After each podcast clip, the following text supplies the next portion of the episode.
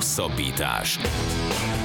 Az Eurosport hetente jelentkező podcastje Farkasvölgyi Gáborral és Rév Dániellel.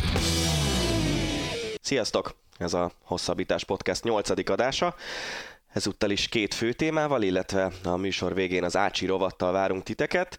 Az első téma az elmúlt hét talán legforró politikai és sportpolitikai témáinak egyike, Petri Zsolt ügye, amivel kapcsolatban nem annyira a politikai vonalról, hanem inkább a német futballkultúráról, illetve az ottani klubok működéséről, a Bundesliga közegéről beszélgetünk Szatmári Attilával, aki ugye éveken keresztül közvetítette a Bundesliga eseményeit az Eurosporton. Aztán golfal folytatjuk, hiszen a hétvégén megrendezték a Masters tornát, Hideki Matsuyama személyében egy meglepetés győztes is, meg nem is típusú golfozó nyerte a tornát, és a műsor harmadik részében pedig jön az Ácsi rovat, úgyhogy jó szórakozást kívánunk!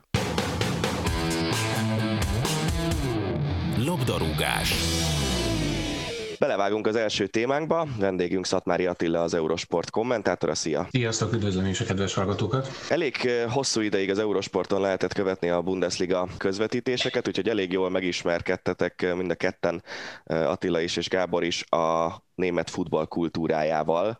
Mesélj Attila kérlek erről egy kicsit, hogy ott milyen a klubok működése, milyen szurkolói csoportok vannak, és, és úgy egyáltalán mennyiben más mondjuk a német futball közeg, mint a magyar. Igen, hogyha a különbségekre kell elsősorban a hangsúlyt fektetni, akkor azt mondanám, hogy abszolút üzleti alapon működik. A labdarúgás is üzleti alapon működnek a klubok Németországban, és ez mondjuk, ha a Bundesliga csapatokat nézzük, akkor ez a, akár a kiesés ellen küzdő csapatokra is maximálisan igaz, és, és nyilvánvalóan van egy olyan érték skálájuk, amely mentén próbálnak működni, ez pedig magában foglalja azt is, hogy, hogy hallgatnak a szurkolói véleményekre, és, és nagyon figyelnek azokra az értékekre, amelyeket képvisel akár a társadalom egésze, és azt gondolom, hogy ez volt egy picit tetten érhető most a Hertánál és Petri esetében is, ha az üzleti alapú megközelítést nézzük, akkor azt gondolom, hogy a legfontosabb, hogy hogy a játékosokra, illetve a klub alkalmazottakra is egyfajta erőforrásként tekintenek, egy olyan erőforrásként, amely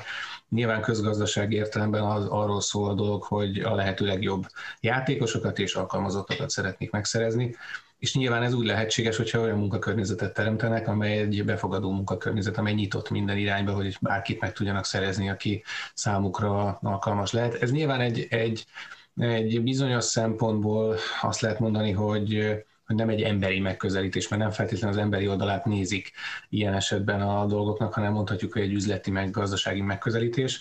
De ebben az esetben az domborodik ki, és azt gondolom, hogy picit visszhangozza is Dárdai nyilatkozata is, hogy megy az élet tovább, és, és már a következő, most pontosan akarok idézni, úgyhogy megnézem, hogy pontosan hogyan is mondta Dárdai Pál, de ő is erre az oldalra, hogy a sport is üzlet, illetve az egyik ember elmegy, másik jön helyette, úgy fogalmazott, és ez nyilván arra utal, hogy az a cél és az az érdeke egy ilyen klubnak, hogy, hogy a lehető legjobb emberekből álljon össze, hogyha nem ennek megfelelően teszik a dolgukat a, a játékosok, vagy a különböző klubban dolgozó emberek, akkor ez az érdek sérül, és a csapat mondjuk úgy nem lesz annyira versenyképes, mint amennyire versenyképes szeretne lenni.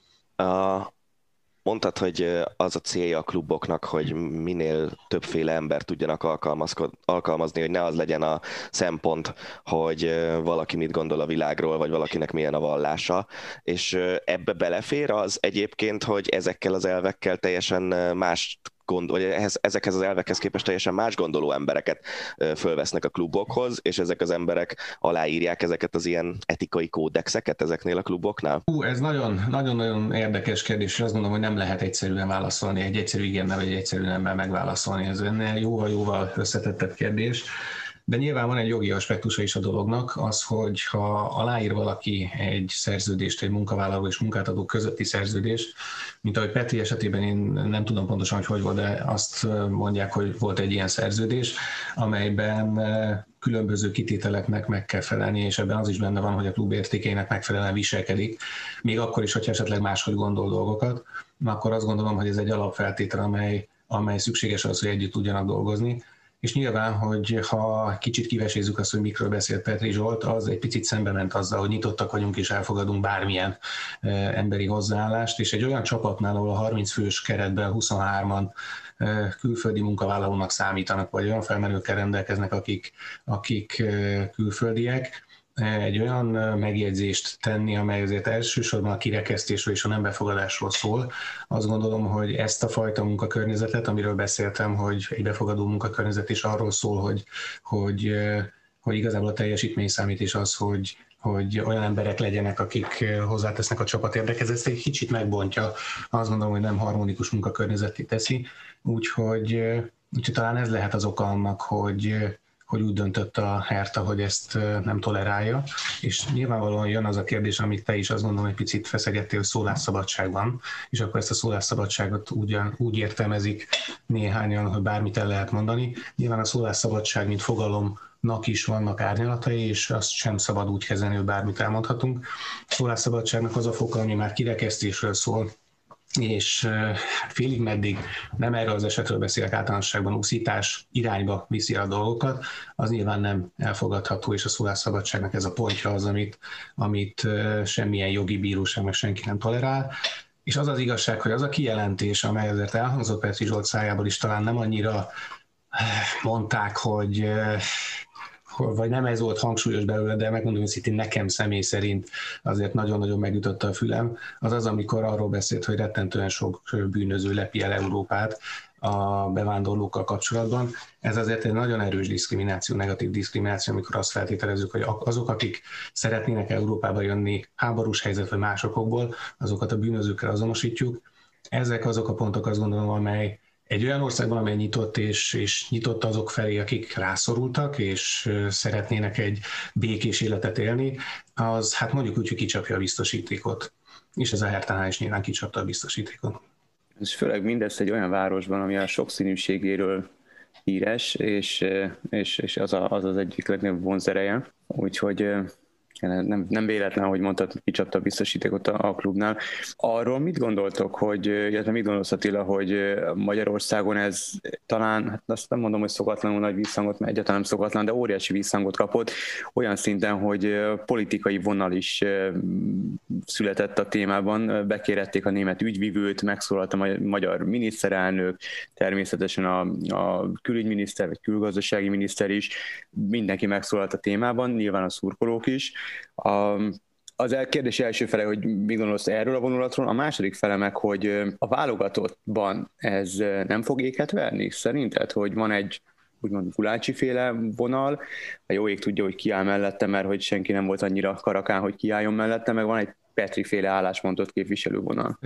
A kérdés az első része, hogy én mit szólok hozzá, hogy ebből ekkora hát mondjuk úgy megosztottság lesz, nyilván nagyon nem örülök neki, mert azt gondolom, hogy eh, valahogy a diskurzus az úgy zajlott, hogy mi és ők, és valahogy úgy indult ez a beszélgetés bármilyen témában, akár Gulácsi nyilatkozata, akár Petri nyilatkozata kapcsán, hogy van az egyik oldal és van a másik oldal, Márpedig nem csak a labdarúgásban, de azt gondolom, hogy az élet más területén is az a fontos, hogy az emberek együttműködjenek, és ne harcoljanak és küzdjenek egymással.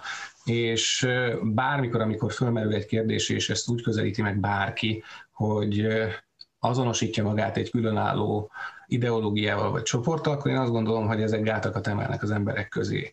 És, és én szerintem ez már innentől kezdve egy, egy olyan álláspont, amely, amely nehezíti a megértést, miközben ez nagyon-nagyon fontos lenne. És amikor fölmerül az, hogy véleményt formálunk, vagy nem formálunk véleményt, és ugye Petri is felvetette, hogy úgy gondolja, hogy egy sportolónak csak a sportkérdésekben kellene megnyilatkoznia, bármennyire is szembe ment azzal félig meddig sportolóként, hogy ő is megnyilvánult társadalmi eh, kérdésekben, akkor azért megint csak ott van az a példa a Bundesligában, az egyik nagyon kedvelt edző, a Freiburg edzője, Christian Streich, aki egyébként kilenc, több mint kilenc éve a csapat edzője, tehát egy, egy nagyon lojális és elfogadott személyiség a Bundesligában is, Németországban is. Ő rendszeresen meg szokott szólalni egyébként ilyen kérdésekben, tehát Németországban nem arról van szó, hogy tiltják azt, hogy egy sportoló és sportvezető megszólaljon a társadalmi kérdésekben.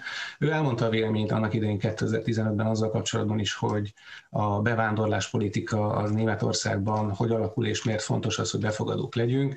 Ő kinyilatkoztatta azt, hogy szerintem nagyon fontos, hogy befogadjuk ezeket az embereket, méghozzá azért, mert van egyfajta bizalmatlanság és egyfajta félelem az idegenekkel, a más gondolkodásmóddal szemben, és ezen kellene változtatni. Miközben elmondta magáról azt is, hogy ő ebbe az üzleti világban, amelyről a sport szól, szerinte egy picit kilóg a sorból, mert ő nem egy marketing típusú ember, aki jól eladja magát, mégis egy kultikus szerepkört tölt be nem csak Freiburgban, hanem máshol is, pont azért, mert olyan emberi értékeket képvisel, amelyek ezt a fajta nyíltságot és toleranciát eh, képviselik mindenki irányába, és nem azt, hogy ezek vagyunk mi, ezek vagytok ti, és nem, nem erre a fajta, fajta ellentétre építi fel azt, amit ő szeretne mondani, és azt gondolom, hogy tök jó lenne, hogyha ez, ez Magyarországon akár politikai vonalon, de más vonalon is megnyilvánulna, mert akkor sokkal jobban meghallgatnánk egymást. Ez egy érdekes példa, amit most hoztál, mert sokan, akik Petrit védik ebben az ügyben, pont az a fő problémájuk, hogy ha egy német edző elmondja a bevándorlással kapcsolatos pozitív véleményét, azt ünnepelve tapsolja a közönség, és ha egy edző elmondja a bevándorlással kapcsolatos negatív véleményét, azt pedig hát lényegében egyből kirúgták. Kettő között szerinted mi a különbség szólásszabadsági szempontból, meg munka jogi szempontból? Az szerintem a lényeges különbség, amit már picit pedzegettem is, hogy nem mindegy, hogy ezt hogyan mondjuk el ezt a véleményünket, mert azt gondolom, hogy az a vélemény, amikor, amikor olyan tulajdonságokat, illetve olyan okokat próbálunk különböző társadalmi csoportok mellé rendezni, mint ebben az esetben az, hogy bűnözők ezek a társadalmi csoportok, vagy ezek az emberek, akkor az alkalmas egyfajta úszításra. És most lehetne hozni a példákat akár a holokausztal kapcsolatban, a holokauszt tagadással, illetve más ilyen jellegűekkel kapcsolatban. Ezeket súlyosan eh, retorziókkal illetik, annak ellenére, hogy mondjuk, hogy szólásszabadság van. Van az a fokozat, amely amely alkalmas a nyugalom megzavarására, és én azt gondolom, hogy ez már súrolja azt a határt, ez a fajta nyilatkozat egy olyan országban, ahol 16 millió bevándorló vagy bevándorló felmenővel rendelkező ember van. Hát gondoljunk bele, hogy ez azért a társadalomnak a 15-20 százaléka. Ez, ez bizony társadalmi összecsapások vagy társadalmi csoportok közötti ellentétek kiélezésé irányába mutat, még akkor is, hogyha, hogyha Petri Zsolt gondolhatta azt, hogy egy magyar nemzetben megjelenő interjú vagy beszélgetés az nem csap ekkora hullámokat. E, az is hozzátartozik, hogy egy picit változó világ van, és hozzá kell ahhoz szokni, hogy a közösségi médiának köszönhetően ebből e, akkora hír lett, hogy már Ausztráliában reagáltak rá a következő nap. Tehát nyilván ehhez is hozzá kell szokni egy sportolónak vagy sportvezetőnek. Petri esetében azt gondolom, hogy az is egy fontos elem, hogy ő egy pedagógus, ő egy példakép, akinek nem csak a tetteivel, de a szavaival is nagyon fontos hatása és szerepe van abban, hogy a fiatalok hogyan fejlődnek. Én azt gondolom, hogy ez is egy fontos szempont volt a Hertánál, amikor, amikor azt vizsgálták, hogy egyébként, ha az emberi oldalát veszük, akkor nekem nagyon hiányzik ebből a történetből az a fajta megbocsátás elem, hogy bárki hibázhat, bárkinek lehet egy félrecsúszott mondata. Petrivel kapcsolatban elmondták azt is, hogy tetteivel sohasem utalt arra, hogy ő, ő bármilyen kirekesztő magatartással lenne bárki iránt a csapatban vagy a szoros környezetében hogy hol van az az elem, amikor elfogadjuk, hogy hibázhat az ember, és, és megbocsátunk, ezt nem nagyon éreztem ebben a történetben. Ami még érdekes ezzel a történettel kapcsolatban számomra, az az, hogy ugye itt a kedden, illetve hétfőn délután kedden ö, megjelentek olyan hírek a nemzetközi sajtóban, úgy tudom, hogy Petri a Frankfurter Allgemeine Zeitungnak nyilatkozott, illetve ezt átvette a magyar sajtó egy jó része is, ami arról szól, hogy ő neki hát vagy kiforgatták a szavait, vagy nem pontosan idézték őt a magyar nemzetben, és ö, utána ugye az a fordítás, ami a klubhoz került, az se feltétlenül tükrözte az ő valós véleményét, bár állítólag a Hertánál még magyar-német fordítás fordítót is fölvettek, hogy, hogy fordítsa le pontosan a, a magyar nemzeti interjút. Tehát azért elképzelhető, hogy amiről mi itt eddig is beszéltünk, meg fogunk is beszélni, a, hogy Petri vélemény ennél jóval árnyaltabb, mint ami a magyar nemzetben megjelent. Ez már egy sajtóetikai kérdés, amiben most nem fogunk e, belemenni. Jó, de ugyanakkor meg a magyar nemzet nyilvánosságra hozta azt, hogy, vagyis megírta azt, hogy um, náluk van a hanganyag, a Petri interjúban, Petri, Petri interjúról, és hogyha azt nyilvánosság, azt, azt a uh, egykori válogatott kapus um, hogy, hogy, hogy, hogy is mondták már, ja, érdekében nem hozzák nyilvánosságra, tehát az nem biztos, hogy lehet, hogy még rosszabb színben tüntenné föl itt a, az ügy legfőbb főszereplőjét. Amit számomra nagyon furcsa, az az, hogy amit az Attila is mondott, hogy, hogy az emberi oldalának, emberi oldaláról egy, egy kicsit van az emberben hiányérzet, hogy azért Petri Zsolt nagyon régóta Németországban dolgozik, nagyon régóta Németországban szocializálódott, a Hertha a Hoffenheimnek volt a, a kapusedzője, ha jól emlékszem, annak a Hoffenheimnek ami emlékszel, hogy egyszer a bayern játszott, és, és a, a klubtulaj ellen igen komolyan tüntetek a nézőtérről, és az egész mérkőzést beszüntették, és, és a Bayern játékosok leálltak, és Rumenige, meg, meg talán még az akkori vezetőedző is a pálya közepére vitte a, a Hoffenheim tulajdonosát, itt már Pasztem úgy hívják az úri embert, és, és nagyon keményen kiálltak mellett, ilyen üzenetértékű kiállás volt a, a, a, a tulajdonos mellett, tehát hogy tehát annak a Hoffenheimnek volt a, a, a, az alkalmazottja Petri Zsolt egykoron, szóval, hogy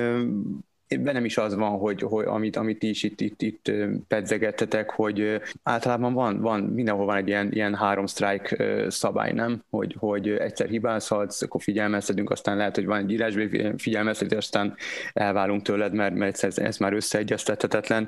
Én is egy picit elhamarkodottnak érzem ezt, meg kicsit durvának, ugyanakkor elkezdtem azon gondolkodni, mi lenne az Magyarországon mondjuk egy Fradi vagy egy videóton a két abszolút kiemelt csapat házatáján e, próbáltam megkapargatni ezt a dolgot, ami hasonló módon kiverni a biztosítékot, és biztos vagyok benne, és most nem akarok belemenni politikai vonulatokba, hogy lenne olyan téma, elég, ha csak a, a magyar, magyar emberek számára nagyon érzékeny Erdély témát hozom fel, a, amivel belemenne egy külföldi edző, és, és tenne egy ilyen akár félreérthető, akár konkrét nyilatkozatot, mi azonnali kirúgással járna szerintem, és azonnali felháborodással is legalább ekkora hullámokat verne, mint a, mint a, a, a Petri ügy. Igen, én azt gondolom, hogy itt azért mérlegeltek olyan sportszakmai szempontokat is, hogy azért a Hertha egy nagyon nehéz helyzetben van, ugye kiesés elől menekül, nagyon éles a küzdelem, edzőváltás is volt, és nagyon-nagyon fontos ilyenkor az, az, hogy egy irányba menjen a klub, és az öltözői hangulaton ne ne legyenek lékek, mondjuk így.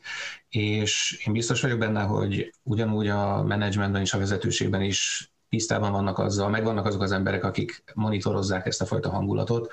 Biztos vagyok benne, hogy ezt a döntést úgy hozták meg, hogy valamilyen szinten azért figyelték és érzékelték azt, hogy milyen ellentétet és konfliktust gerjeszthet ez a nyilatkozat, és valószínűleg úgy értékelték, hogy ez egy akkora sebet ejtett itt ezen a, ezen a kis közösségen, hogy ez valószínűleg bocsánatkéréssel, amely egyébként megtörtént, tehát hallhattuk is Petritől, valószínűleg nem lehetett volna visszacsinálni, vagy semmisé tenni, és emiatt is dönthettek így.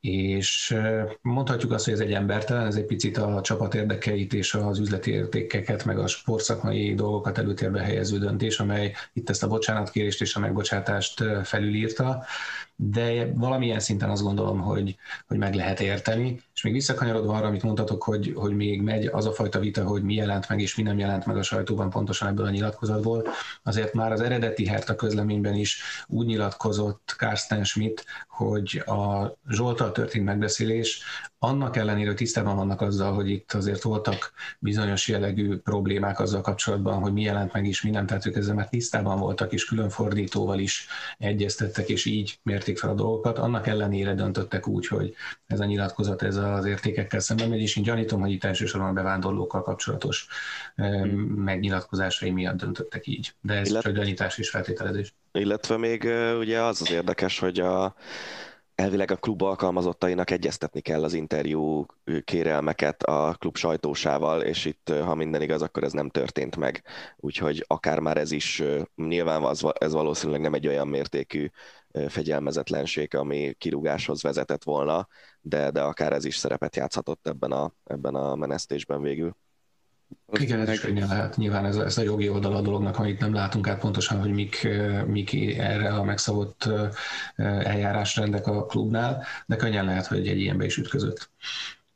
Nagyon sokan, nagyon sokan összemossák, vagy próbálják összemosni és párhuzamot keresni a Hrutka ügyel kapcsolatban. Um, ti, illetve te Attila látsz bármiféle párhuzamot, azon kívül, hogy ott is egy menesztés történt, ott is a témával e, kapcsolatban. Én úgy gondolom, hogy rengeteg, tehát nagyon kevés a, a hasonlóság a két ügy között, de nagyon kíváncsi lennék a véleményedre.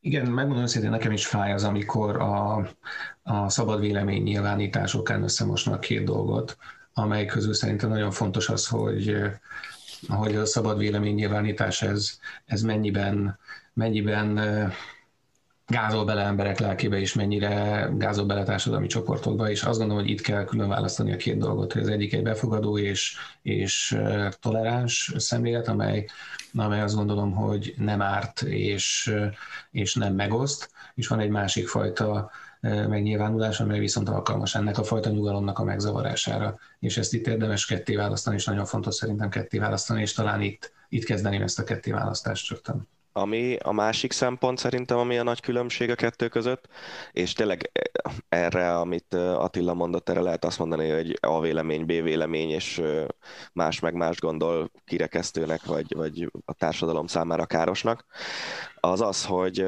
hogy a Hertánál volt egy, egy konkrét klubkódex, és szerződésben foglalt pontok erre vonatkozóan, még nagyon úgy tűnik, hogy a, a Spiller TV-nél ott nem, mert hogy a klub közleménye sem arra hivatkozva, tehát a klub közleményében se arra hivatkoztak Rutka János menesztésével kapcsolatban, hogy ő bármilyen etikai kódexet megsértett, vagy, vagy ilyesmi, hanem azt mondták, hogy új szakértőkkel képzelik el a folytatást, amiből úgy tudom, hogy semmi nem lett. A hétvégén nem mutatkozott be új szakértő az angol bajnoki közvetítésekben és Biztos interjúztatják őket, Dani. Bizonyára, igen, igen.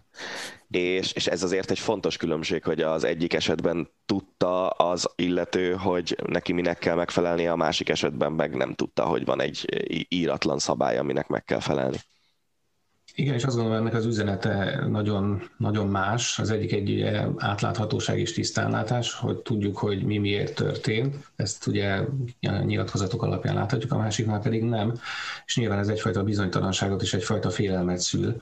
És azt gondolom, hogy az alapján, ami, amit én egyébként beszélgettem másokkal, ez a félelem ez tetten érhető, hogy van ez a téma például, amire mi most beszélgetünk, és az ember akaratlanul is elgondolkodik azon, hogy szabad-e és merünk erről beszélni, és ez az, ami igazán káros szerintem, mert ez egy, ezek olyan témák, amelyekről, amelyekről szerintem jó beszélgetni, mert jó, hogyha megosztjuk egymással ezeket a gondolatokat, nyilvánvalóan a szabadság, a szólásszabadság azon korlátait figyelembe véve, amivel még nem inzultálunk másokat. Egy utolsó kérdés még a végére. El tudod képzelni, Attila, hogy Petri Zsoltot Németországban nem sokára alkalmazni fogja egy másik klub, vagy most azért parkolópályára fog kerülni emiatt? Fú, ez nagyon nehéz. Én azt gondolom, hogy egy olyan témában mászott bele, és sajnos ugye a politika is most elég komolyan belemászott ebbe a kérdésbe, hogy nagyon nehezen látom azt, hogy, hogy ő az elkövetkező, mondjuk úgy rövid távon, szerintem rövid távon nem, azt viszont el tudom képzelni, hogy közép és hosszú távon talán ennek a megbocsátásnak a jegyében ő szerepet kaphat, már csak azért is, mert azért, amikor a tetteket szembeállítjuk néha szavakkal, vagy azt mondjuk, hogy a tettek beszéljenek inkább, akkor azért a tettek mezén azt gondolom, hogy Petri Zsolt nagyon sok olyat letett az asztalra Németországban, ami miatt őt értékelni kell.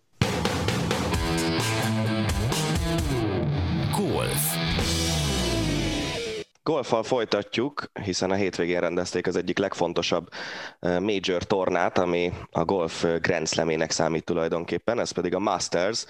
Ugye ennek a tornának az a különlegessége, hogy minden évben ugyanott rendezik a Georgia állambeli Augustában, és hogy a győztes egy zöld zakó kabátot kap. A győztes ezúttal a japán Hideki Matsuyama lett. Ez mekkora meglepetés?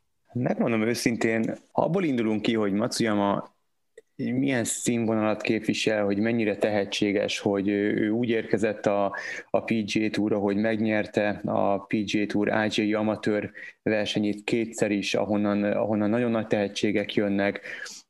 Japán első számú játékosa volt, és a mai napig az, hogy amatőrként, amikor itt volt a Masters-en, minden évben a Masters-re kap meghívott egy-két-három igazán tehetséges amatőr játékos az eredményeiknek megfelelően ő is kapott, és a legalacsonyabb ütésszámmal rendelkező amatőr lett, ezt is folyamatosan minden évben természetesen figyelemmel követik, és van egy ilyen kitétel, hogy a legeredményesebb amatőr játékos, akkor külön díjat kap. Ő kapta akkor, hogy van már 5 PG Tour torna győzelme, hogy mindenki borzalmasan tehetséges játékosnak tartja, és mindig csak 29 éves. Tehát ebből a szempontból nem volt meglepetés. Abból a szempontból meglepetés volt, hogy egy olyan tornán nyert, egy olyan, olyan pályán, amely nem feltétlenül fekszik neki, azért, mert hogy ő, ő azért nem feltétlenül volt híres arról, hogy négy napig folyamatosan kordában tudja tartani a koncentrációját, hogy nincsenek hullámvölgye, ugye kiegyensúlyozott játékos, nagyon jó ütőnek számít, tehát nagyon jól üti a labdát, viszont a játékának egyes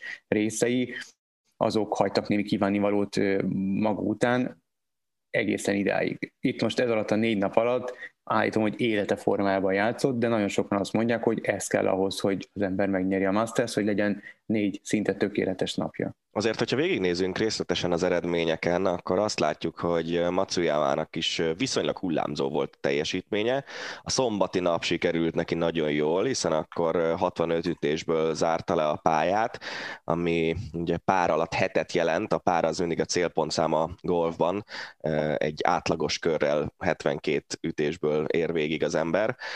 És aztán vasárnap viszont, amikor védte lényegében a vezetését, akkor 73 ütés kellett neki, tehát pár fölé ment egyel. Mennyire volt izgalmas a torna vége? Mennyire volt benne a pakliban az, hogy Matsuyama kikaphat? Négy ütés előnyel várta az utolsó napot, és a Masters-en meg úgy általában a gólban is vannak olyan megdöntetetlennek tűnő statisztikák, és itt is volt egy olyan, hogy az utóbbi 30 évben 25-ször fordult el, hogy az a játékos nyerte a Masters-t, aki az utolsó kört az utolsó flight kezdte. Tehát az utolsó flightban az van, aki a legjobb eredménnyel rendelkezik, aki a táblázat élén áll, illetve az ő párja. És ő négy ütés előnnyel ment a párja előtt, Zender Saflinak hívják azt a fiatalembert, akivel ő az utolsó flightban játszott. Ő is egy kiváló játékos, viszont nem először mutatta be azt, hogy döntő szituációban, miután még azért relatíve fiatal ő is, döntő szituációban bizony hajlamos elizgulni a dolgokat. Ezt már bebizonyította Phoenixben idén, illetve most augusztában is, amikor is egy elképesztő hajrát nyitott, azt hiszem négy szakaszon ütött bőrdít, az egyen jobb, mint az adott szakasznak a megalapított párszáma, és kettő ütésre megközelítette Matsuyamát úgy, hogy volt hátra, ha jól emlékszem, négy szakasz, tehát még meg lehetett volna simán, és négy problémás szakasz, meg lehetett volna simán akár a playoff, akár a győzelem is, és rögtön a negyedik bőrdi, ja, ráadásul Matsuyama vizet ütött, tehát benne volt egyfajta negatív élmény, és rögtön a következő szakaszon fogta Safli és bevágta a vízbe a labdáját. Az oké, okay, hogy egy agresszív ívet választott, de akkor is vizet ütött, tehát rögtön, rögtön rontott, innentől kezdve pedig kvázi eldőlt a, a verseny, hiszen három szakasz volt hátra, és még Matsuyama azt a luxust is megengedhette magának, hogy az utolsó négy szakaszából hármat bógival zárjon, tehát az, az pedig egyet több, mint az előre megalapított párértéke az adott szakasznak. Akkor ez a... nem volt izgalmas. Azért kérdezem, nem mert ugye ránézünk az eredménylistára, és azt látjuk, hogy Matsuyama mínusz 10 zárta a tornát, Zalatoris, Will Zalatoris lett a második mínusz 9 de akkor ez inkább csalóka, Igen, és nem volt. Matsuyama akkor előny elrendelkezett, hogy ez belefér. Így van, és ha már említetted Will Zalatoris, egy nagyon, nagyon érdekes fiatalember, 24 esztendős, ő egy, egy azon csoportból jött ki a PG Tour, mint mondjuk uh, hát most nem akarok hülyeséget mondani, uh, de lehet, hogy olyan Justin Thomasok, meg, meg Jordan Speedek együtt játszottak az egyetemi évek alatt, és uh, ő nem rendelkezik teljes jogú tagsággal, PG Tour tagsággal, viszont önerőből egy ilyen limitált indulási lehetőségekkel a háta mögött feldolgozta magát a világranglista első 50 játékosa közé úgy, hogy másfél éve ezren kívül jegyezték, körülbelül, hogy van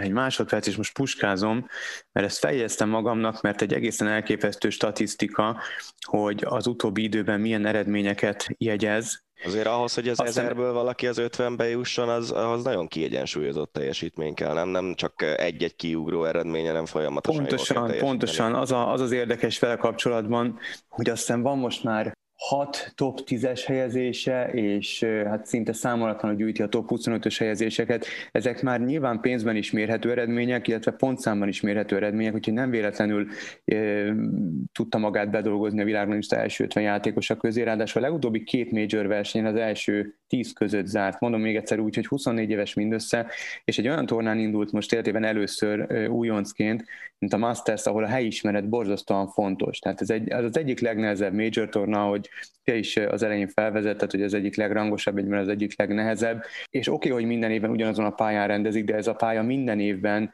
más és más arcát mutatja. És borzasztóan nehéz maga a pálya, az időjárási körülmények is nagyon komolyan tudják befolyásolni, a, a lyuk elhelyezések is nagyon komolyan tudják befolyásolni, illetve akinek nincsen helyismerete, nincsen tapasztalata, az, az nagyon ritkán zár ilyen előkelő helyen, mint ahogy Zalatoris zárt. A torna úgy kezdődött el, hogy az első napon az olimpiai bajnok Justin Rhodes remekelt, és 65 ütésből lezárta a pályát, vezetett egész komoly fölényel a többiek előtt.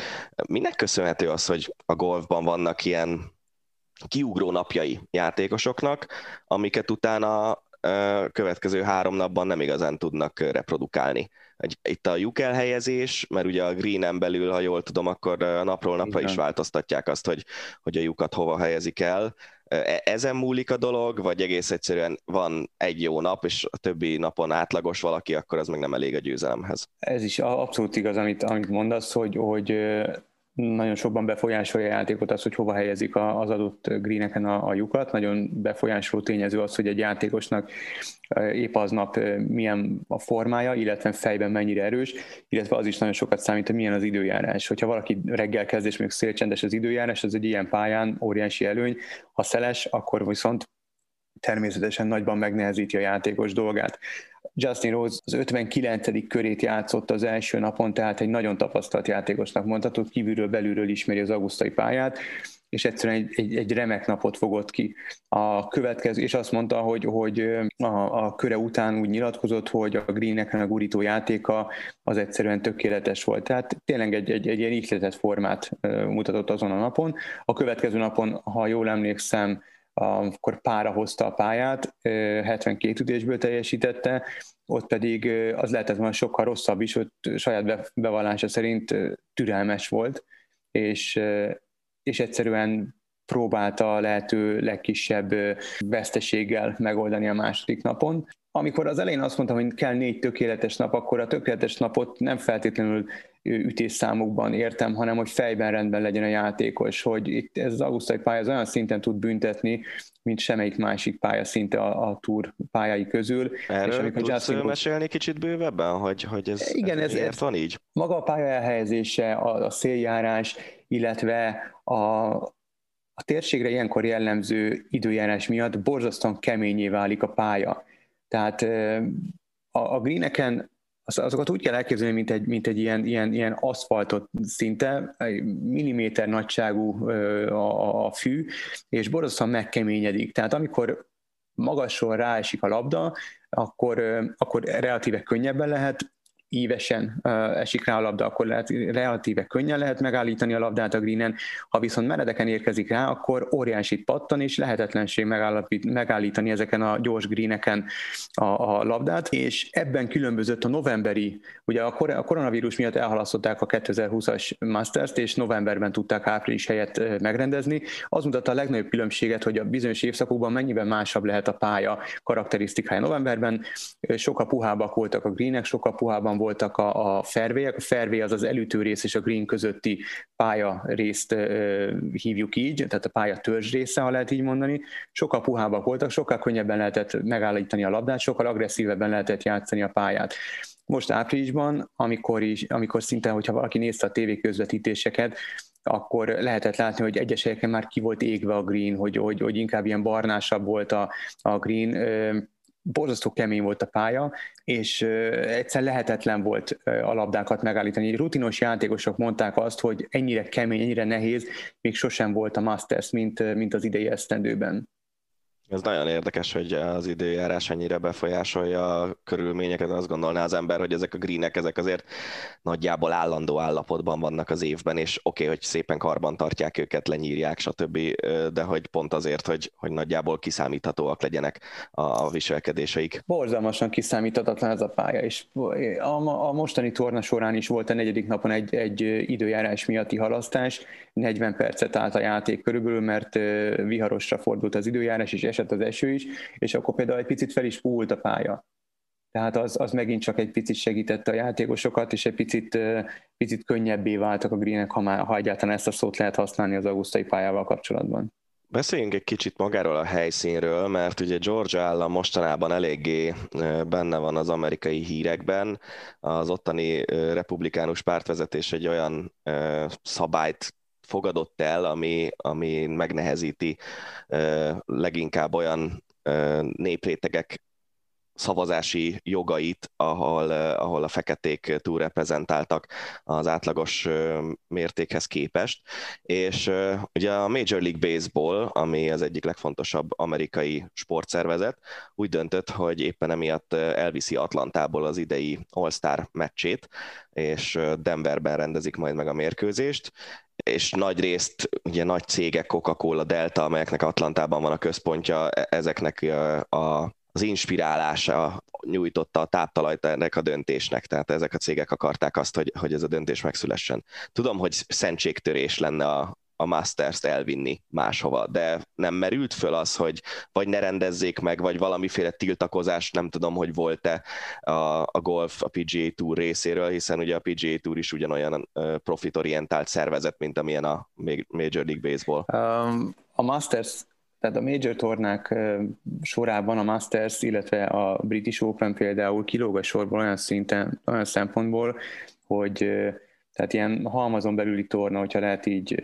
nevezni, és a Masters egy, egy rettentő nagy ranggal és hatalommal rendelkező major torna, ott megkérdezték természetesen az elnököt, az Augusta National Golf Club elnökét, hogy mit szól, hogy, hogy valamit mondjon a témával kapcsolatban, fel sem merült bennük, hogy, hogy elvigyék a pályát, elvigyék a versenyt egy másik pályára. Ezt a versenyt ezzel a pályával azonosítják, ez az otthona. Bobby Jones álmodta meg a, hát én szerintem azt, ha jól emlékszem, a 40-es évek környékén, tehát egy elképesztő gazdag múltra tekint vissza.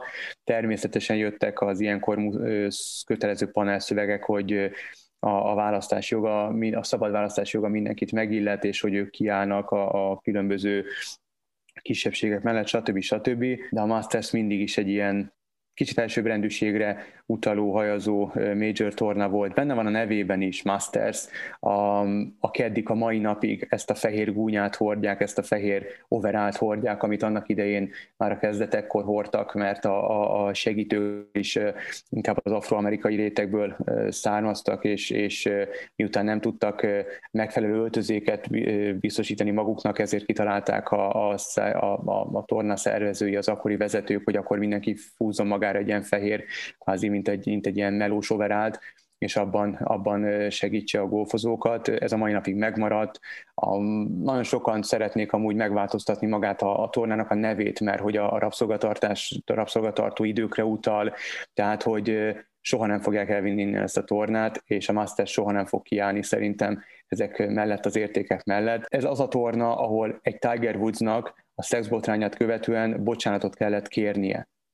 Tehát, hogy, hogy most gondold el, hogy se egy US Open, se a PGA Tour, senki nem kötelezte, de, nem is kötelezhetsz embert erre, tehát nem is értem ezt az egészet, ez a, amikor ez az egész akkor kijött, és utána a Tiger Woods dokumentumfilm is megpróbálta feldolgozni, tehát ez érthetetlen, ugyanakkor nagyon megmutatja a, a helyzetét és a hatalmát ennek a tornának a PGA Touron belül, hogy mit jelent az, hogy Masters. Ha már szóba került Tiger Woods egy fél mondat erejéig, térjünk ki rá. Mi van vele, hogy van a balesete után? Hát a legfrissebb rendőrségi vizsgálatok szerint gyorshajtás okozta a balesetet.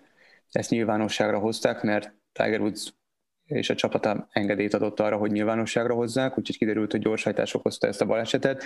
Én úgy tudom, hogy jól van, Rory McIlroy és egy pár játékos ellátogatott hozzá az előző torna előtt, amikor a World Cup Championship sorozat legutóbbi tornáját tartották Floridában, akkor ellátogattak hozzá egy páran, a házában látogatták meg, és Rory McIlroy mondta azt, hogy ő azt gondolta, hogy ilyen baleset után össze-vissza van kötözve, és különböző sérülések láthatóak az emberen, de hogy meglepően jól volt, és jó kedvű volt, nagyon jól beszélgettek, viccelődtek, úgyhogy gyógyul otthon, készül, szerintem megjósolhatatlan, hogy mikor, illetve hogy egyetem valaha visszatérhet-e a, a golfban, de szerencsére jobban van, azt mondják.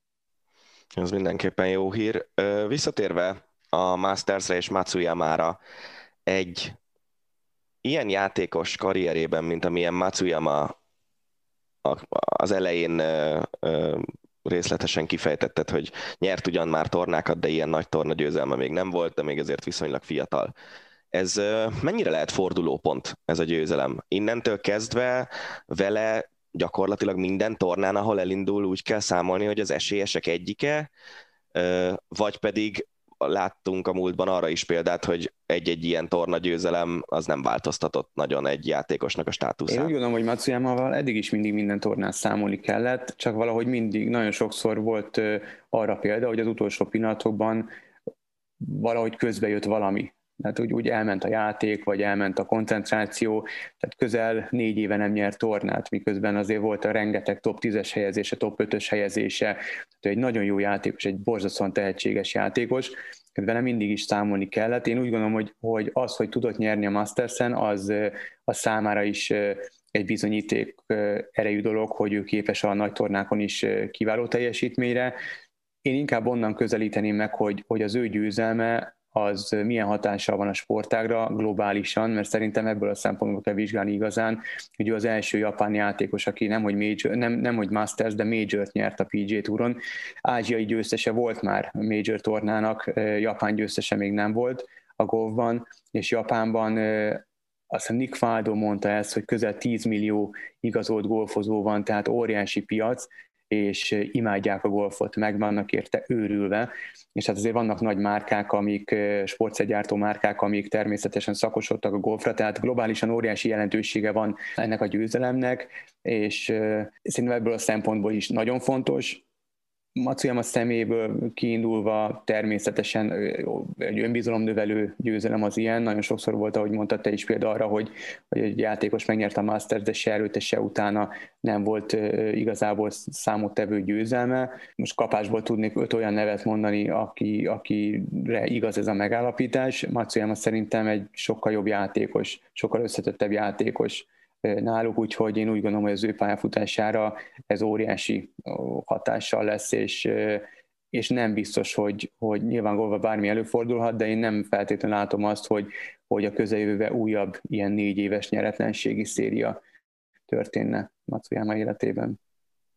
És uh, Will Zalatoris, az ezüstérmes, az, hogy ennyire közel volt, de végül nem jött össze a győzelem, az, az inkább uh, vissza fogja vetni őt egy kicsit, és megállítja azt a fejlődést, amiről beszéltél, vagy pedig ez csak löketet Szerintem ez, ez a négy nap, ez egy elképesztő löketet ad neki, és eddig is az esélytelenek nyugalmával harcolt és jutott feljebb folyamatosan, egy borzasztóan eltökélt játékos.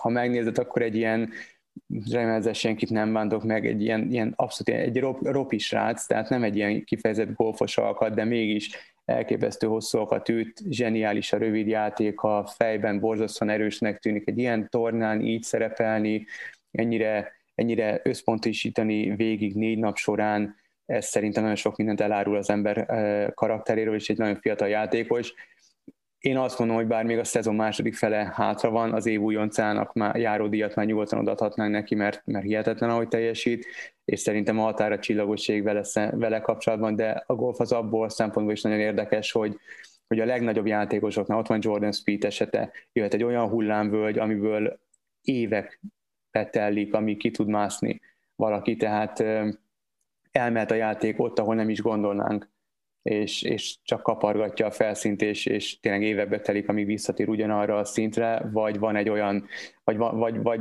vagy elkerülik ezek a fajta negatív hullámok, és, és szépen folyamatosan tud teljesíteni, mert erre is van példa. Mastersnek vége, de folytatódik természetesen a PGA Tour sorozat. Mi várható a következő hetekben? Most megint egy nagyon rangos torna következik ezen a héten, amelyet most immáron már az Eurosport közvetít, ez a Heritage torna, utána pedig hát természetesen jönnek a major viadalok, illetve a FedEx Kupa sorozat rájátszása jön majd nyár végén, ezt folyamatosan közvetítjük majd az Eurosporton, a major tornákat sajnos nem, de hát ilyen ez, ez, ez van. A különböző jogok lépnek életbe ilyenkor, és, és más televíziós társaságok közvetítik a major tornákat kint az Egyesült Államokban is, de még rengeteg izgalmas torna várja az Eurosport nézőit, úgyhogy megéri szerintem a csatornával tartani. Ácsi. A hét legérdekesebb hírei. Ácsi rovatunkkal folytatjuk a mai podcastet. Tudjátok, ez az a rovat, amelyben az elmúlt hét eseményeit, híreit gyűjtjük össze egy-egy mondatba, és amelyikünknél valamelyik hír megüti az inger küszöböt, az mond egy ácsit, és akkor azt az adott hírt egy picit kivesézzük Danival. Vágjunk is bele, egy nagyon szomorú hírrel kezdjük a mai rovatot. Elhunyt az olimpiai bajnok sportlövőnk Igali Diana, koronavírus betegségben. Nyilván itt megállunk egy pillanatra tisztelegve a olimpiai bajnokunk előtt.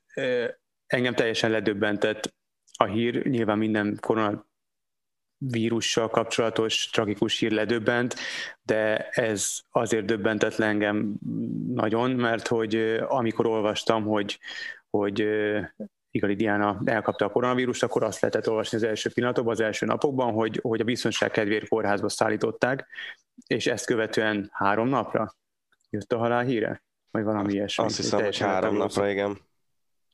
És olyan érdekes, hogy, hogy itt a, a környezetemben azért nem mindenki ilyen sportőrült, de, de valahogy mindenkit nagyon megfogott. Ez nyilván egy tragédia minden jó érzésű emberben egy, egy, egy, egy, egy még komoly gyászt indít el, és, és mindenki együttérző, de emlékszem, anyukám jött, apukám, feleségem, mindenki, aki, aki a környezetemben van, az mindenki, mindenki jött, hogy hú, te hallottad az Igali Diánával, mi történt, te jó ég, és tehát lehet, hogy ennek nyilván kicsit a szenzációhajhászat is benne van, de hogy valahogy úgy őt úgy annak ellenére, hogy egy, egy nem feltétlenül népszerű sportnak volt a, a, az egyik kiemelkedő résztvevője, valahogy úgy mindenkit megérintett, nem? Hogy mindenki tudta, hogy ki az Igali Diana. Én azt hiszem, hogy Magyarországon azért a, mondjuk ha visszamegyünk az időben, az, hogy az elmúlt húsz év, és bármikor vagyunk, az elmúlt húsz év olimpiai bajnokainak az ismertsége és a szeretettsége az szerintem nagyon magas szinten van uh-huh. mind a kettő. Nyilván biztos vannak kivételek, biztos vannak olyan olimpiai bajnokok, akiket nem szeretnek emberek, de hogy például ott van Kokó, aki ugye az olimpiai bajnoki címét követően politikailag is az egyik oldalra beállt, és, és mégse kezdte el a másik oldal őt utálni emiatt, miközben mondjuk uh-huh. színészeknél ezt megtették, vagy, vagy egyéb közéleti szereplőknél ezt megtették, de szerintem nekünk a, az olimpiai bajnokaink mindig nagybecsben vannak tartva, uh-huh. és ugye minél közelebb van a, a múltban hozzánk a, az olimpiai bajnoki aranyérem, annál inkább durva a hír. Pedig mm. ugye mhm. Igali Diana nem volt már egy nagyon fiatal versenyző akkor, amikor olimpiai bajnok lett. Nem tudom, neked meséltem már, de én azt az aranyérmet láttam, mármint hogy személyesen. Te kim voltál Aténban, nem? Igen, igen, én kim voltam Aténban, és aznap valamilyen vívó verseny volt, amin voltunk apukámmal, és a Vivo versenyen csapatverseny volt, arra emlékszem, hogy milyen fegyver nem, arra már nem. Kiestek a magyarok, és valahogy ott egész közel voltunk Gulyás Lászlóhoz, aki a rádióban közvetítette a uh-huh. emlékeim szerint azon az olimpián a vívást, és akkor ő mondta, hogy az Igali Diana nagyon jól áll. Ugye ez 2004, tehát nem volt az, hogy okostelefon, nem tudom, Uber, uh-huh. izé, hanem valami olyasmi rémlik nekem, hogy hogy vagy valami vonattal, vagy vonattal és kocsival eljutottunk a bekötő útjáig a, a lőtérnek, és aztán onnan még betaxiztunk ö, a, a lőtér bejáratáig, ahol a jegypénztár már zárt, mert hogy ugye alig volt hátra mm. valamennyi a versenyből, és, és teljesen hülyének néztek minket, hogy mi miért akarunk kifizetni fejenként 10 eurót egy, egy sportlövészetre, úgy, hogy már vége van gyakorlatilag a versenynek. Azt hiszem, hogy Igali Diánának az utolsó két vagy három lövését láttuk. És hogy körülbelül, nem tudom, ott volt mondjuk 500 ember a lőtéren talán a, a nézőtéren, annak egy jelentős része ilyen időközben beeső magyarokból, meg nyilván az ő személyes ismerőseiből állt, és és ilyen, igen, egy ilyen 100-150 magyar lehetett, és ilyen hatalmas ünneplés volt, meg felhőtlen. Arra Jó. emlékszem, hogy, hogy hogy az egy ilyen családias jellegű aranyérem volt, mert a, ott elég szerencsésen választottunk eseményeket, meg jegyeket, de én ott voltam a, az atlétikán, a két doppingos aranyérmet is élőben láttam, a, aztán amiről ugye akkor nyilván nem tudtuk, hogy ez egy doppingos aranyérem, aztán később vízilabda döntőn is ott voltam, tehát hogy úgy nagyjából azért egész sok aranyérmet láttunk. Azért ezek óriási élmények. Nagyon. A, a családból a, a lányok, a húgom és az anyukám, ők látták a, a Vörös Zsuzsa aranyérmét, mert mi éppen azt hiszem vízilabda elődöntőn uh-huh. voltunk apukámmal, tehát tényleg, tényleg nagyon sok mindent láttunk, ami szép magyar siker volt, kajakkenun is voltunk, de hogy ez volt az egyetlen, ami tényleg ilyen családias volt, hogy ott, uh-huh. ott kevés ember is volt, a magyarok is nyilván kevesen voltak, és volt egy ilyen hangulat az egésznek, hát nem tudom, tudtunk fotót csinálni Igali Diánáról, úgyhogy wow, ott állt tőlünk három méterre vagy öt méterre, meg aláírta uh-huh. a zászlónkat, úgyhogy a aranyére motlógott a nyakában, tehát tényleg ez egy ilyen, ez egy ilyen nagyon személyes személyes élmény, úgyhogy emiatt talán egy kicsit engem jobban is fejbe vert ez a hír, uh-huh. de hát sajnos Persze. ilyen hírek még lesznek is valószínűleg. Így van, így van. Na hát ilyen hírek után nehéz tovább menni, de, de tovább kell menni, és ugye megszokhattátok, hogy amikor azt mondjuk, hogy csokorba szedjük a híreket, akkor az is sportágok szerint is, úgyhogy most a labdarúgás csokra következik. A nagyon friss hír, tegnap este láthattátok kedd hogy ha éppen néztétek, hogy a Bayern München címvédőként kiesett a bajnokok ligájából, szerintem a, a, egy borzalmasan szomorú hír, de ezt majd valahogy túlteszem magam rajta, illetve, hogy a Chelsea tovább jutott. Igazából amiért nek, szerintem ez, erről egy picit beszélhetünk, nem felhánytorgatva a Bayern vereséget, hogy ennek az idegenben lőtt gólnak mennyi értelme van. Ugye erről sokat beszélgettünk, ennek a szabálynak mennyi értelme van. Sokat beszélgettünk, főleg most a vírushelyzet kellős közepén, amikor hát nincsenek nézők, nincsenek szurkolók stadionokban, tehát olyan mindegy, hogy most idegenben lövöd a gólt, vagy oda-haza. Uh, mi nyilván nem Csak nem erre akarsz, erre akarsz nem, hivatkozni, hogy egy, egy hülye szabály miatt esett ki a Bayern. Nem, megmondom őszintén, arra akarok hivatkozni, és nekem ez fura, mert a Bayern az mindig arról volt híres, hogy, hogy mint egy ilyen profi kőkemény profi atléta abszolút ö, háttérbe tudja szorítani azt, hogy éppen mi történik körülötte, és nagyon hideg fejjel meg tudja oldani az éppen előtte álló feladatot csapatként. Tehát a Bayern mindig erről volt híres, hogy a, a, az FC Hollywood becenevet illesztették rá a csapatra, de igazából rá a Bayern soha nem volt igaz az, vagy nem lehetett tetten érni, hogyha volt valami belső vita, vagy valami kis, kis repedés a kohézión, akkor, akkor az úgy meglátszott volna a szereplésén. És most meglátszott, mert most lehet hallani a híreket, hogy a sportigazgató Hassan Salihamidzic, illetve az edző Andy Flick nincsenek túlságosan jóban, és hogy, hogy vannak különböző visszás problémák kettőjük között, és ez, ez meglátszik sokak szerint, és hát meg is látszott esetleg a csapat szereplésén.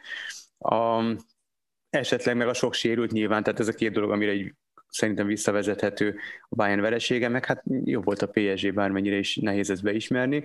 Figyelj. E- ebben nem vagyok biztos már, mint hogy jobb volt a PSG. Volt? Én az első meccset bevallom őszintén, hogy nem láttam múlt héten, nem tudom már mit csináltam, de azt azt, azt hiszem, hogy Székely Dávid közvetítette a meccset, és azzal kezdte, hogy, hogy a vesztes csapat XG mutatója kettő és féllel magasabb volt, mint a győztesé az első meccsen, és hogy nem tudom hány százezer meccsből mm-hmm. hatszor fordult ez elő valami, valamelyik nem tudom, statisztikai cég kiszámolta ezt. Ugye ez az XG mutató, ez a, a helyzetek alapján várható gólok száma. Igen. Tehát az első meccs az inkább a Bayernnek állt, és a második, második meg, én bevallom őszintén azt is, hogy olyan 70 percig néztem, aztán elaludtam, de, de a második meccs első fél idejében én azon röhögtem, hogy néztem, a fél, néztem a félidőt, kimentem a, a fürdőszobába, talán ha két percet, és az alatt a Bayern rugott egy gólt, és nem értettem, mert az első félidőben a PSG folyamatosan dolgozta ki a helyzeteket, és a Bayern gólja előtt volt egymás után két kapufája Neymarnak, az egyik igen, az ígyszerben. Volt egy helyzet, amikor a partjelző, vagy asszisztens teljesen rosszul lestintett Mbappé megindulásánál, pedig ugye ilyenkor az most a szokás, hogy hagyja elmenni az akciót, aztán hogyha les volt, akkor utólag megnézik. És, és valahogy egy ilyen félidő után a Bayern, Bayern vezetett egy góllal, és egy gólra volt a továbbjutástól. Aztán, hogy a másodiknak a második felében mi történt, azt mondom, már nem láttam, de, de ezen a meccsen a PSG egyértelműen jó volt. Igen, mert a másik fél időben legalábbis a, a, a közvetlen végében, az utolsó 10 percben szinte egy kapuzás volt, és volt egy-két kontrakció, amiből a, a PSG akár betalálhatott volna, de rengeteg helyzete volt a Bayernnek, tehát tényleg egy ilyen, ilyen kétarcú meccs volt, hogy az első meccsen a vesztes csapat talán jobban játszott, a, a, itt meg a, a visszavágón a PSG-nek számtalan helyzete volt. Igen. A, Úgyhogy nagyon sokat lehetne erről a meccsről beszélni, megint az jutott eszembe, hogy, ez a, hogy, hogy minden tisztelt a Neymar, illetve Mbappé is, de hogy ezek a, ezek a hihetetlen zsenik, hogy milyen szinten nem tudják félrerakni az egójukat, az, ami elképesztő. Tehát Neymar is, nem tudom, két-három szituációban adhatott volna, úgy tényleg egy ilyen forintuszas labdákat a, a játékos társadalmi csapattársainak is kihagyhatatlan helyzetbe hozhatta volna őket, de nem ő akarta megoldani, mert, mert a jó ég tudja miért. Tehát, hogy ezek, igen, igen, igen. Órákat ez... lehetne beszélni erről a meccsről, meg az ilyen meccsekről. Azért azon csodálkoztam el, hogy van ez a Sport Bible nevű Facebook oldal, ami mm. ugye egész érdekes videókat szokott néha kirakni ilyen alsóbb szintű sporteseményekről, én leginkább ezért követem, és most kiraktak egy cikket, hogy, hogy a Neymar megmozdulásait, hogyha összevágjuk a Bayern elleni meccsről, akkor kiderül, hogy még a gót vitába is beszállhat a teljesítményével, és én azt mondtam magammal, hogy persze olyan cseleket csinált meg, ami nagyon szép volt,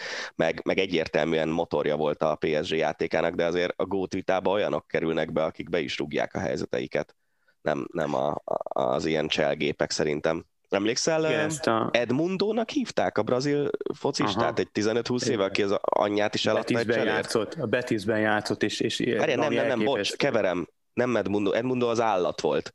Igen, ő, ő nem, nem az a cseles, Denilson. Nem, de, Denilsonra gondolok. A Betisben játszott, az, az, az megvan, és, és valami egészen elképesztő, hogy, hogy milyen cseleket ö, ö, tudott megengedni magának, és pont ahogy mondott, hogy tényleg az anyját eladta volna egy cserér.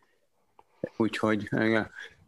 Érdekes, hogy a, a, a mérkőzés után Hegedűs Henrik is, az M4 szakkommentátora is ezt emelte ki, hogy, hogy persze baromi jó a Neymar, de hogy kvázi ilyen őségváltást lehet felfedezni a PSG-nél, hogy Mbappé átvette az irányítást, mert hogy ő berúgja a helyzeteket. Legalábbis nagyobb száma, nagyon nagyobb százalékban értékesíti ezeket a helyzeteket.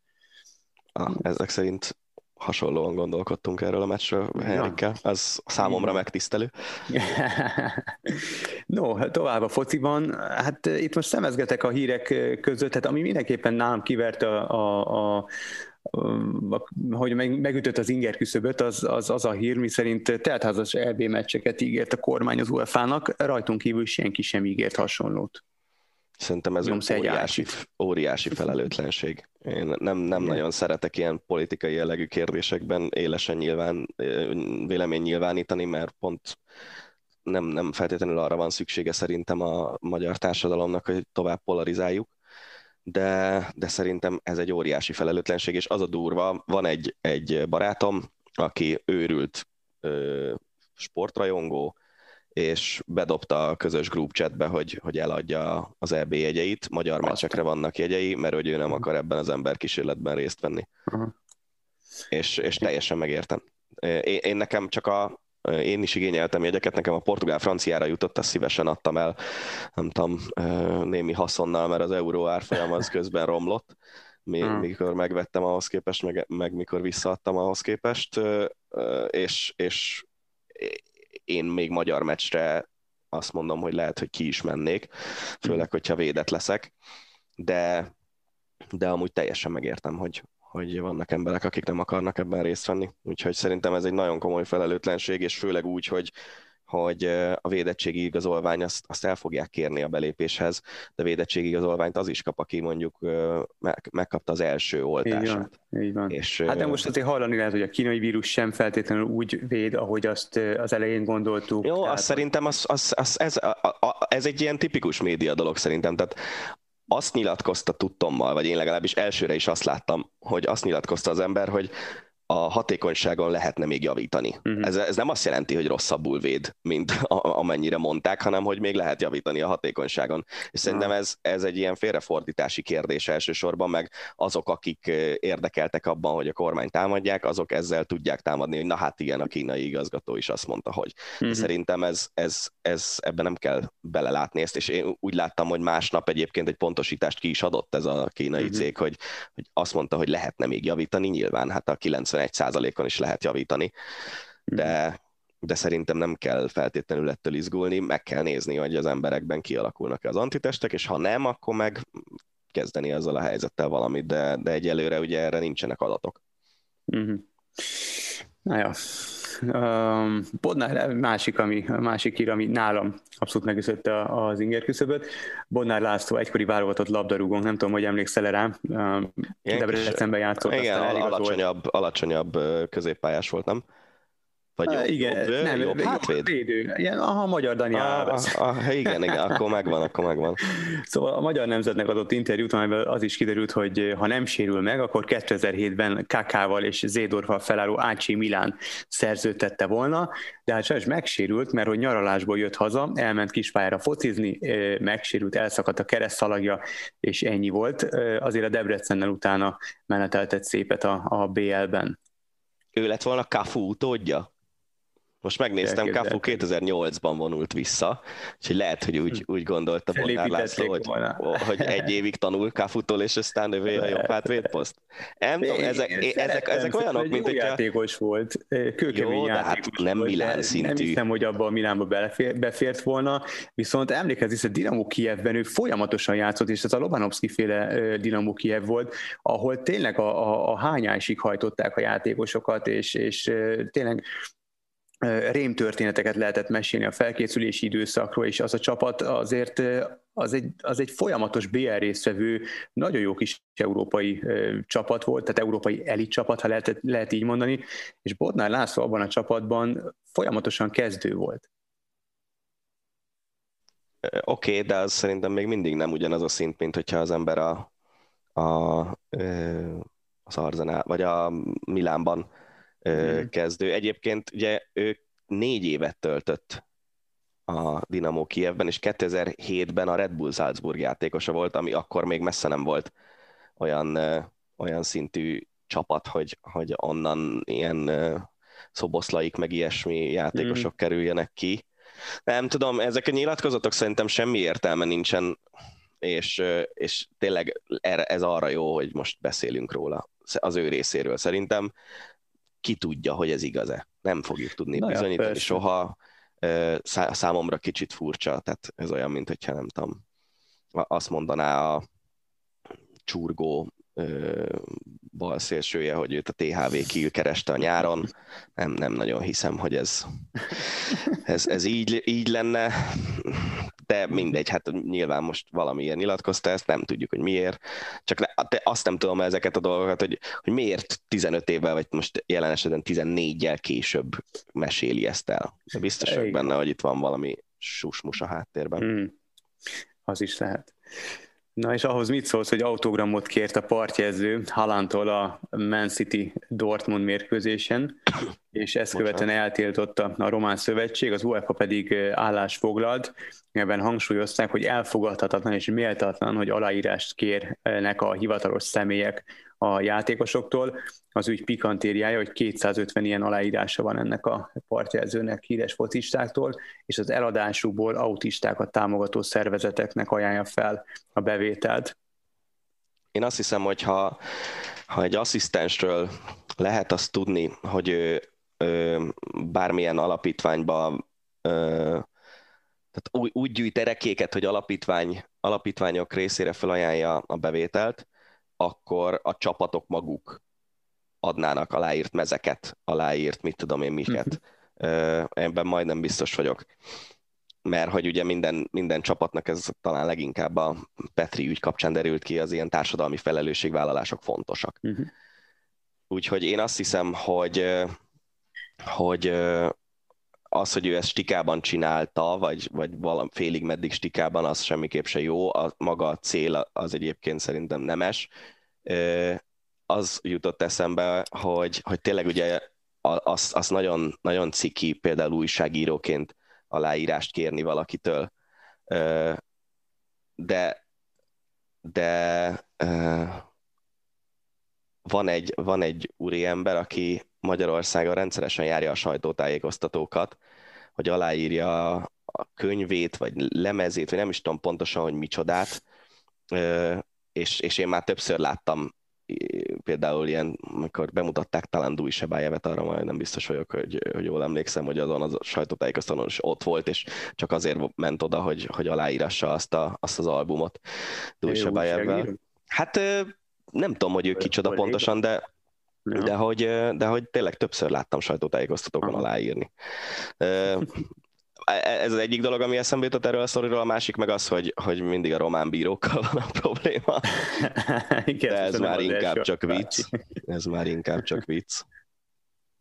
Úgyhogy hát igen, ez egy, ez egy ilyen nehezen megítélhető történet szerintem, mert van bele baj, de közben meg egyébként tényleg egy, egy olyan gesztus, ami szerintem szép dolog.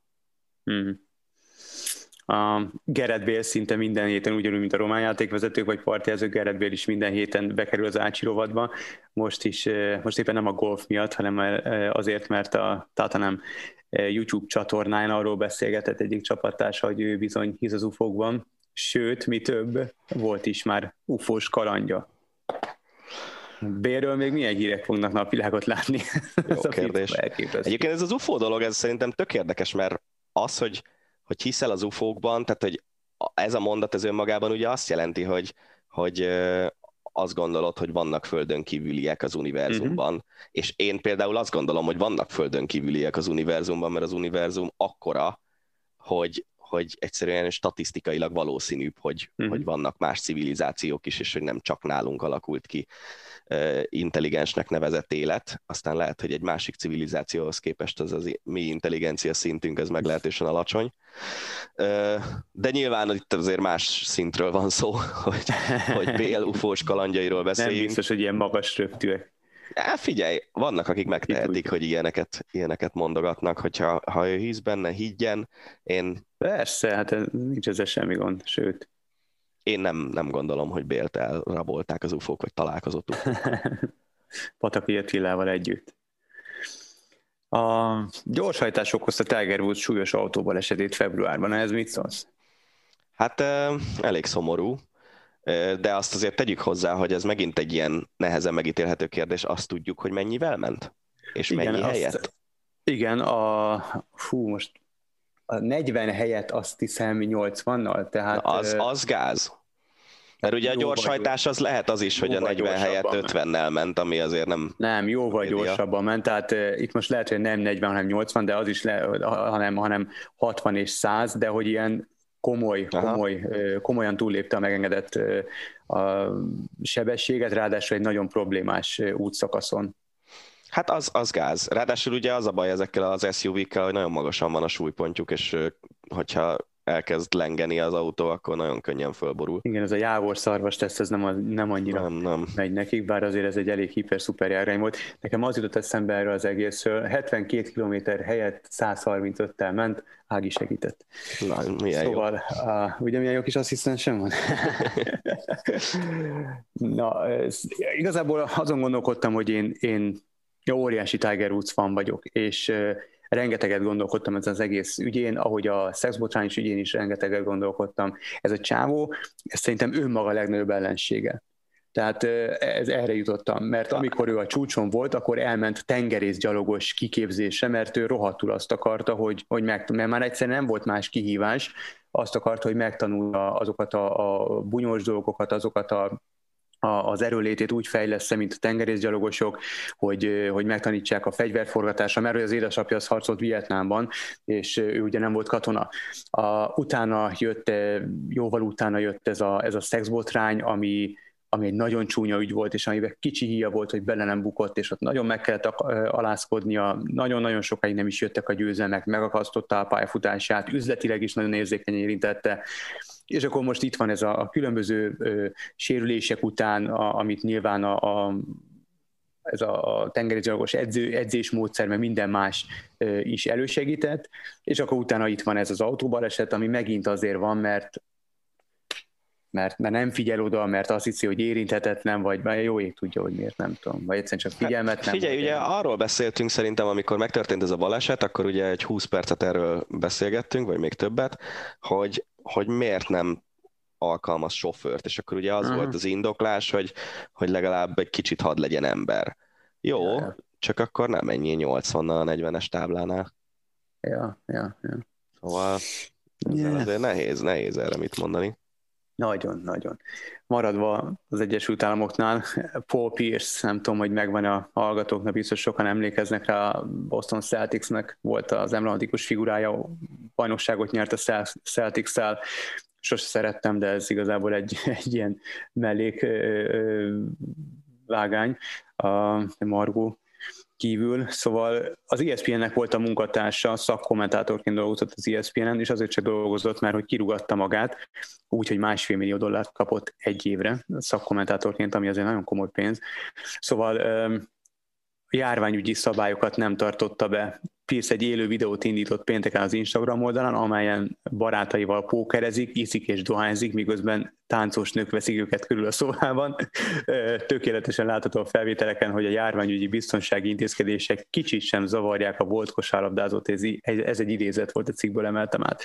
Mennyire okosnak kell ehhez lenni. Van egy ilyen mondás, nem, hogy kiveheted az embert a gettóból, de a gettót nem veheted ki az emberből, vagy valami hasonló rémlik nekem, uh-huh. hogy az, az amerikai meg a fekete slangben van egy ilyen mondás, uh-huh. uh, és, és tehát tényleg egész egyszerűen van, van egy ez a viszonylag rosszabb körülmények között fölnőtt, de a sportban nagyon meggazdagodott rétege az amerikai sportoknak, és ez inkább a feketékre jellemző, de azért nem kizárólag, tehát ne, ne csináljunk ebből ilyen rassz ja, kérdést persze, természetesen. Persze. Szóval Szóval... Meg bőven van ellenpélda is. Meg bőven van ellenpélda. Tehát tudnék mondani, persze, természetesen, ez úgyhogy ez semmi, semmi esetre sem erre akarok kifutni de hogy tényleg egész egyszerűen a, a szegény rétegből kikerült gyerekek, akik meggazdagodnak, azok nagyon nehezen tudják sokszor kezelni ezt a gazdagságot. Mm. Az NFL holt szezon híreinek szerintem a fele körülbelül arról szól, hogy ilyen bűncselekmény, olyan bűncselekmény. Tudom. Tehát most még ráadásul ugye itt a járvány miatt ilyen dolgokat, mert egyébként senki nem szólt volna egy szót se a Pierce prostikkal vagy táncos nőkkel körbevéve pókerezik, meg iszik, meg szivarozik a barátaival, mert csinálja, hát megvan rá a pénze, megvan rá a lehetősége, csak most járvány van. Olimpia. Japánok 72%-a koronavírus járvány újabb hullámától való félelme miatt azt szeretné, ha törölnék az idén nyára halasztott Tokiói olimpiát, hogy ismét módosítanák az időpontját. Hát a mondat utolsó fele az nyilván nem játszik, tehát még egy módosítás nem lesz, ez vagy törlés, vagy nem, de szerintem nem lesz törlés, tök hogy akarják, vagy nem akarják. Ami azért fura, nem? Nekem legalábbis fura. Tehát, hogyha ekkor ellenállás lenne a, a a saját országomban, és most nem feltétlenül Magyarországról gondolkodom, akkor... Nem, de ebbe politikusok belebuknak szerintem. Én pont ezt mondtam, nem emlékszem még, amikor a rádióban beszélgettünk Gergővel, meg Gáborral erről az olimpia lesz a témáról, uh-huh. még nem tudom mikor, januárban, vagy valami uh-huh. ilyesmi, hogy, hogy azért akkor azt hiszem 16%-a támogatta az olimpia rendezést a japán társadalomnak, most akkor ezek szerint már föltornázták, gondolom, elég intenzív kampányjal hmm, közel 30-ra. Én azt gondolom, hogy ilyen, tehát gondolj bele, hogy, hogyha van egy, egy kormány döntés, teljesen mindegy, még Magyarországon is, ami a társadalom 70%-ának nem tetszik, azt valószínűleg nem húzzák meg. Uh-huh. Valószínűleg nem húzzák meg. Úgyhogy én szerintem itt tényleg egy komoly, szerintem leginkább az van, hogy biztosítani kell a japán embereket arról, hogy, hogy az ő egészségükre nem lesz plusz veszéllyel az olimpia. Ha ez megvan, akkor lehet elérni azt, hogy legalább egy, egy normális szintre visszamenjen az olimpia támogatása, támogatottsága, mert egyébként a japánok nagyon szerették volna ezt az olimpiát Tokióba, mondjuk 2012-ben, amikor, amikor a pályázat azon stádiumában voltak, hogy, hogy véglegesíteni kellett a dolgokat, és ugye elkezdődött ez a, ez a felmérések sorozata, helyszínbejárások, stb. stb., akkor egy jelentős támogatottsága volt Tokióban az olimpiának, meg Japánban. Most nyilván változott a helyzet, de, de szerintem egyébként is, ha bármilyen szinten a, japán emberek egészségét veszélyezteti az olimpia, akkor nem kéne megrendezni. Tehát itt el kéne jutni a nobnak odáig, hogy ez, ez a probléma ez így legyen megoldva.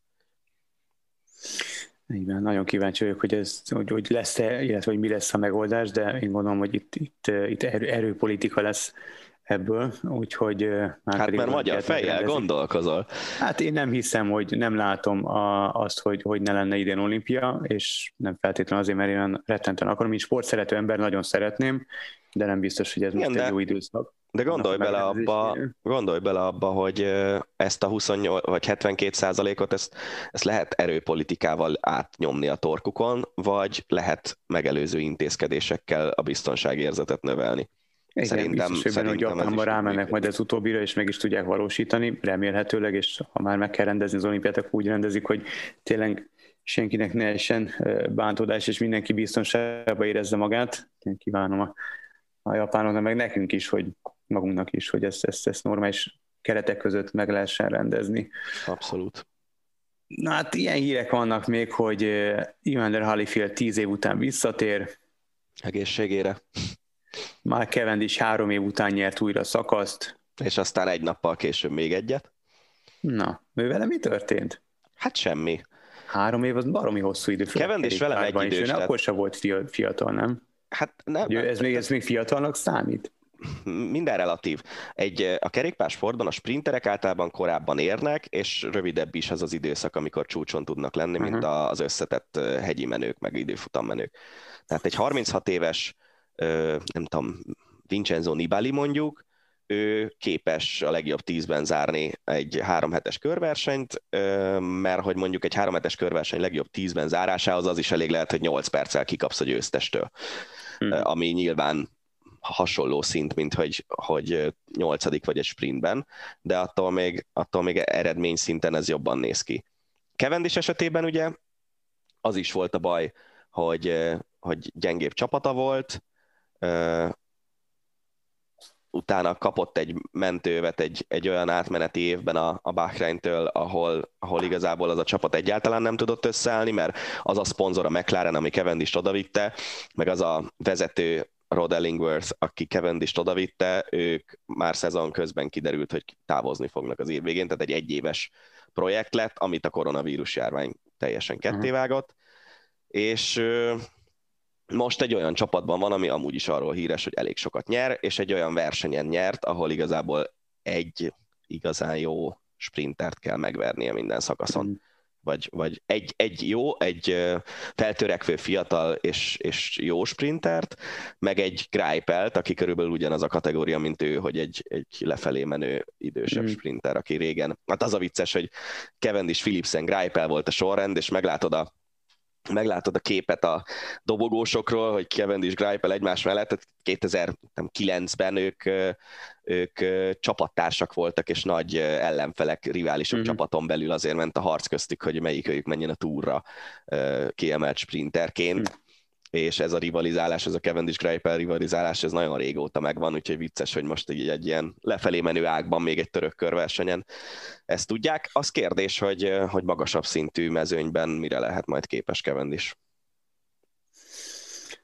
Hoztam még egy hozzá nagyon közel álló hírt, az alpesi sí világából pályafutása csúcsán és egy évvel a Pekingi téli olimpia előtt megvált edzőjétől Livio Magnonitól. Magoni. A Magonitól, a női alpesi, alpesi világkupa idei összetett győztese Petra Lahova.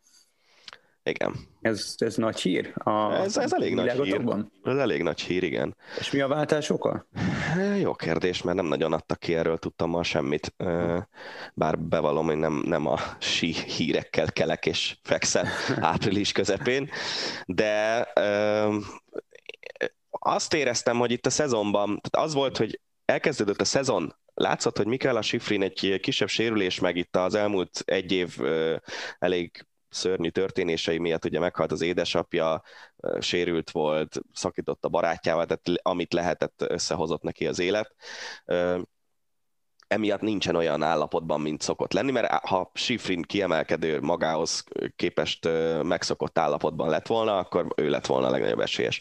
Onnantól kezdve, hogy Schifrin nem volt, onnantól kezdve Vülhova lett a legnagyobb esélyes, és végül megnyerte az összetett világkupát, de az időjárásnak is köszönhette ezt a győzelmét, mert hogy az utolsó két gyors versenyt azt törölni kellett, amin Lara Gutbeck rengeteg pontot szerezhetett volna, és nem kizárt, hogy, hogy megverte volna Gut Vlhovát, és, és nem tudom, hogy ez az ok, hogy meg lett ugyan az összetett világkupa, ami ugye az Alpesisiben talán a legfontosabb trófea, mert hogy az egy, egy szezonon keresztüli uh, teljesítmény díjaz, de, de szerintem lehet, hogy az, hogy mégse sikerült annyira kiemelkedően ez a szezon, mint amit előre gondolt, amiatt váltott. Uh-huh. Hát, látjuk Pekingre ez milyen hatással lesz. Hát igen.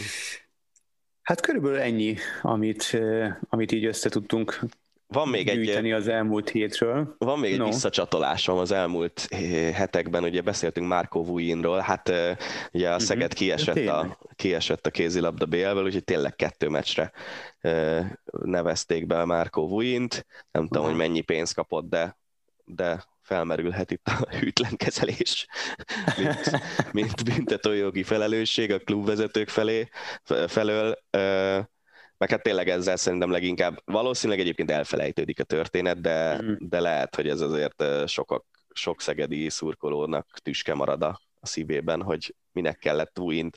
Úgyhogy ráadásul mindkét meccset öttel megnyerte a Kiel, tehát sima volt, sima volt a, a szegedi meccs is, és aztán a Kiel is. Nem nagyon volt értelme, azt hiszem. Hát jó, ennyi volt akkor már az Ácsi rovat. Jövő héten is jelentkezünk természetesen vele, illetve hogyha van bármiféle híretek, észrevételetek, akkor, akkor ne fogjátok vissza magatokat, és küldjetek el nekünk. És aztán, ha megüti az inger küszöbünket, akkor természetesen kivesézzük Danival. Ez volt már a hosszabbítás. A témajavaslataitokat továbbra is várjuk e-mailben vagy komment formájában. Köszönjük szépen mára is a figyelmet. Sziasztok! Ez volt a Hosszabbítás, az Eurosport podcastje. A műsor témáiról bővebben is olvashattok honlapunkon az eurosport.hu.